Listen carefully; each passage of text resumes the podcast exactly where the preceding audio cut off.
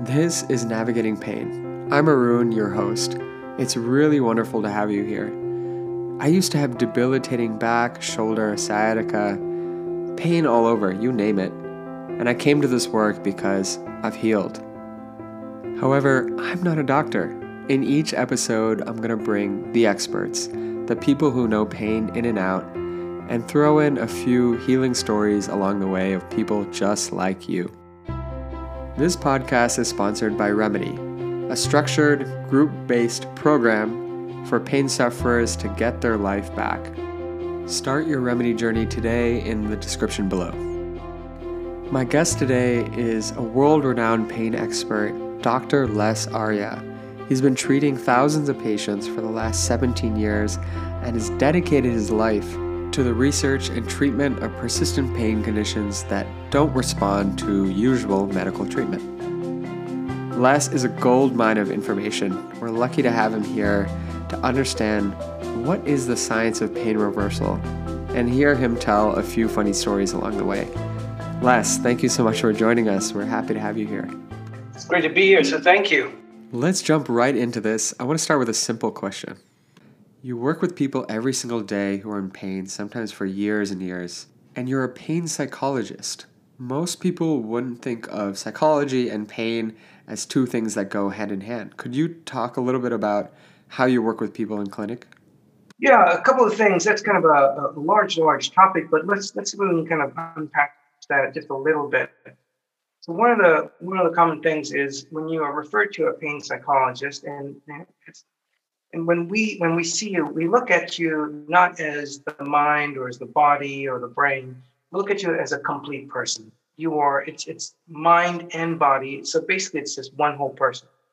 So one of the things is we operate off this model that the mind does influence the body and the body does influence the mind. It's a two-way street, bi-directional is what we call it.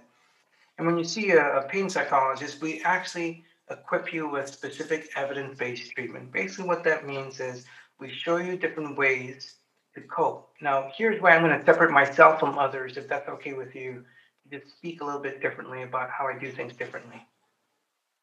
Sure. Yeah. One of the one of the things that I do differently is that is I don't tell my patients um, that they have to manage the pain. I basically tell my patients that they can get better. Now, about 18 years ago, when the moment I had my first success with a patient, I was blown away that even though they had such damage to the body, they had headaches, migraines, herniated disc, and IBS. It was like the worst. It was just overwhelming as a new, newly licensed pain psychologist. And the person got better. And so there needs to be a paradigm shift in the sense that pain can get better. Now, I will not say that everyone can get completely better in recovery. I will say a majority, and I'll even put a number to it. About 80% of traditional musculoskeletal pain conditions and a few peripheral kind of conditions, uh, such as complex regional pain syndrome, those things can get better. Uh, individuals can get better. I'm going to pause you right there. You, you're saying something that's pretty groundbreaking, which is that people can get better. Anyone listening to this would surely be a little a little skeptical. Even I'm skeptical hearing that. I know many relatives and friends who have back pain and knee pain and migraines. Is there science behind this? Can you can you share a little bit about what you see in the research? So, just a quick reminder, I think it's always nice to know is the old science that you've been told, taught, and emphasized really could not explain things on why you were still hurting or why it was still existing, even after with medical treatment. And, um, you know, so the old science really gets stuck on um, it cannot explain why the symptoms change, the locations. And it doesn't mean that it's wrong. It just means that it's not looking at the, um, the whole picture. And very often, old science thinks that if you fix something, cut something out, resect something, add something, remove something, it should get better. But we know that's not true. Hmm. Yeah. Interesting. What What's coming to me is the case of phantom limb pain, where like people don't actually have a limb there, but they feel a lot of pain in that limb anyways, um, even after it's gone. It sounds like maybe there's some new science to explain some of this. Can you talk about it? Um, how does it help us kind of understand some of these conditions that don't get better over time? So, the new science is basically telling us a little bit differently. Um, what we believe now and have lots more studies, especially in the last five years, is we found out that the brain actually makes the decision on whether you are to have pain or not. And this is done through a very complex series of networks in the brain. And um, to make this long story short, we now know that a lot our pain, based on brain science studies, your brain now has created a habit, much like you, the way you put your, your pants on or your socks on, whether you put it left first or right. This is the same way the brain has created it. It's created a new pathway. And so um, what we want you to know is this is when a habit is created, we can actually reverse it. We call this learned neural pathway. It's kind of a mouthful, so we just call it LNP. Or if you don't like that, just call it a brain habit. Huh, interesting. So the brain and body can create this habit of pain and it you're saying it gets stuck in a loop. If I'm someone who's in pain, listening to this, there are many questions that are coming up for me. Um, the first is, why hasn't my doctor told me about this? I'm educating physicians. I have a lot of patients with physicians, and they're very surprised when they learn the old signs. What they learned in medical school was actually created by a fellow by the name of Descartes. Descartes was a French philosopher who said, If I see something, then therefore I am. Uh, that's his famous line. And, uh, and he basically wrote several papers. And uh, many, many moons ago, we're talking like with 16th, 17th century. And that's where a lot of this comes from. And medical school has not changed, but it is starting to change now with the new science. And a few places are starting to be impacted. So um, when your pain has been there, you've done everything medically, they poked and prodded, they scanned, they poked, they threw pills at you. And they're not bad people. They're really trying to do their best with their framework that they understand. And the sad part about this is they have not heard about this new science. And again, it'll take another 10 to 20 years, hopefully sooner, um, with our you know venue of trying to educate physicians. The second question that's coming up for me is: Are are you saying that it's in my head? You're using the word brain. Sometimes I've heard the word mind, and my pain is real. And I talk to a lot of people who feel pretty invalidated. What do you say to them? One of the leaders in this field is the fellow named by Dr. Apkarian Vania. And here's what Apkarian found out two very important factors. He never, never did any therapy. Mind you, he's a neuroscientist. And he found out something interesting after 10 years. He could make a prediction of who will end up into chronic pain with an 80% accuracy just looking at MRIs. That's pretty impressive, I would say. And so what we found were two factors. During the subacute phase, again, less than three months, during the subacute phase and the shift, during that cusp between the shift of subacute and chronic going greater than three months, something happened in the brain circuitry that he actually picked up on. He found out that the brain not only shifts, but these two factors Emotional distress during the time or right before the injury is predictive. And the second thing is basically avoidance. Let me repeat that again. He found out two very important factors that emerge. People reported that during that time of shifting is they had a lot of stress or they had something that they couldn't deal with. The emotional distress with their life and also something with the pain, right? Because they're struggling with it. Emotional distress. And then the second factor, which he was quite surprised, is avoidance created a habit. And so my point here is this is what's that going to do? We now have science that shows that past adverse experiences, childhood or adult, actually tweaks the nervous system. And that sets us up for greater sensitivity when we have an injury and we can't recover from it. So, with that said, this is where we are with the latest science. So when you feel what you feel, I want you to recognize is the brain learns and its number one job, it's in service of survival. And in the service of survival, its job is to protect you. So when you feel pain, it's not trying to be bad, it's not trying to be evil, there's nothing evil inside or there's something wrong with you. It's just that the brain is so good at its threat detection system, it will produce pain. Hmm, okay. Um, this is making a lot of sense to me. The next natural question that comes up is how do I know if my pain is this brain body habit that you're talking about, or there's something wrong and broken in my body? I may have been told by a doctor that something's wrong. I may have seen the MRI. of something that's structurally anatomically off. How do you differentiate between the two when you see someone in clinic? Do you work with other people to make that decision, or what are some of the steps that you take? I do my very best to tell my patients do what your doctor tells you because it's important for them to follow medical advice.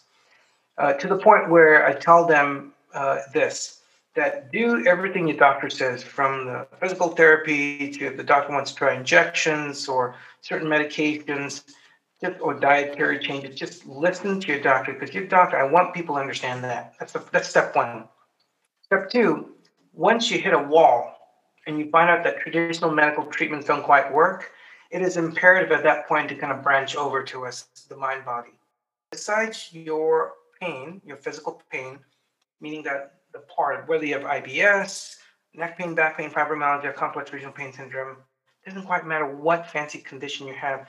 Beyond that fancy diagnosis and physical pain, what else in your life is hurting? And we want to kind of be able to take a look at that. That's one. That's, a big clue.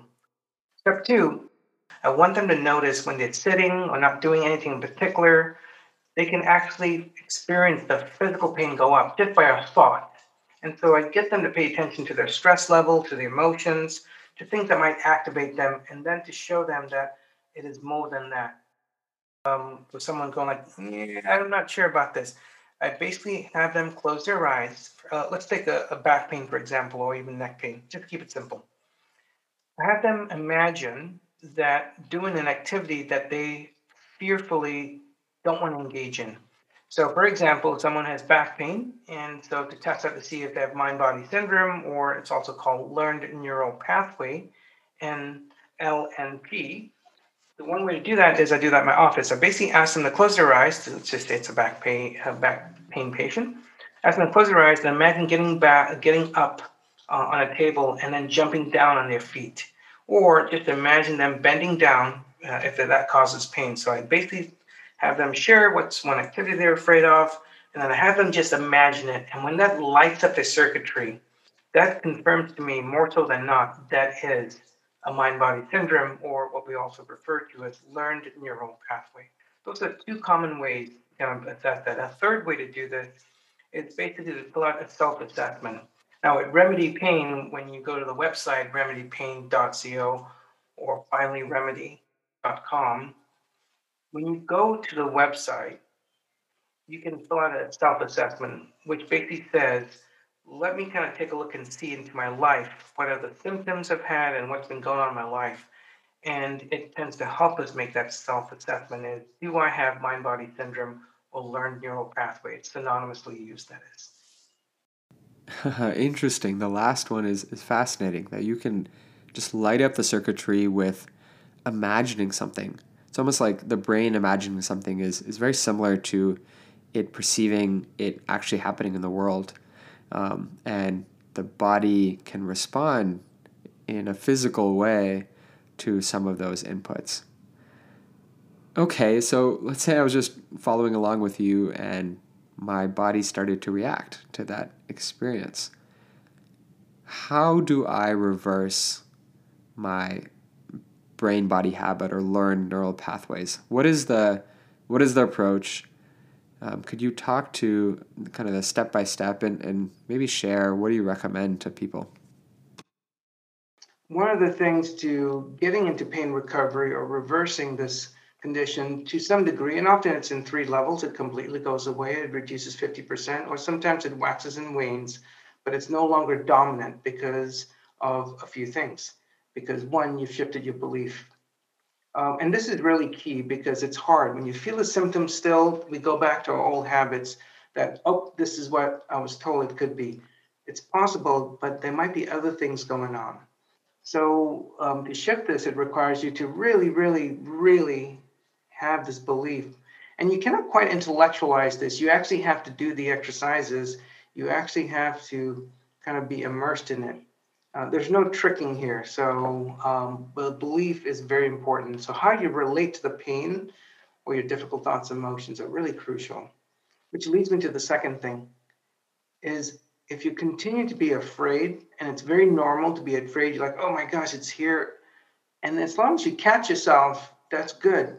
However, when you over identify with your thoughts, emotions, and even your physical pain, this is when it starts to perpetuate. And it's very difficult. That's why today we're going to kind of get into a very specific intervention that needs to be used, whether you're meditating, whether you're feeling the pain, or whether you're upset about something. But not being afraid of the pain is one of the first signs of success. You will feel what you feel, but you will no longer let it push you around in the sense where it just kind of makes you feel as if it's never going to get better. The third thing is this is we have enough science now that's showing that unexpressed emotions will basically be impressed in your body. This goes with gut pain, this goes with leg pain, knee pain, uh, any kind of pain, fibromyalgia, headaches, migraines. Why? Because when we don't express the truth, our nervous system feels like we have to kind of protect ourselves. So any unexpressed emotions can actually weaken your nervous system, which then weakens your immune system, which then you feel it in your body parts. And so the other thing to this is, believe it or not, um, when I first did this 18 years ago, I was told to tell people to get into fun things and do fun things, but we really didn't have a whole lot of science. Now we have a now we have science. We know that when you actually play and laugh at least once a day, you know, kind of like Joy's son was being goofy and funny. And it was nice to just laugh and go like, yep. And then Joy's like, yep, here's the stalker of the day. And we were just teasing him and Joy. And that, when you play and laugh like that and not take life so seriously more days than not, you actually shift your nervous system. You actually send messages of safety. We have good science now. It lowers your cortisol level, increases your immune system, and your body actually feels more relaxed. So the message here is this is if you're not playing, doing fun hobbies, connecting with fun and safe people, if you're not um, watching funny videos or thinking of funny memories, um, that will be more difficult to get better. So these four things are really crucial in having part of your lifestyle. Your belief, when the pain shows up higher than usual, you go like, yep, you're trying to protect me. I get that um, have I expressed my emotions? Is that why maybe? And so that might be something to look at again. Uh, and on, on a side note, if you've been still struggling with the emotions, it is important that you see a therapist and process that. And it's also important to see what's kind of going on in your life for that matter. Do you think that this is a substitute for medical treatment? When people come to you from their doctors, how do you work with their care team? What do you tell them? To do on the medical side of things? Um, are there any? Is there any advice around their medications or uh, their physical therapy exercises? How should people treat this alongside anything that they've been told to do so far?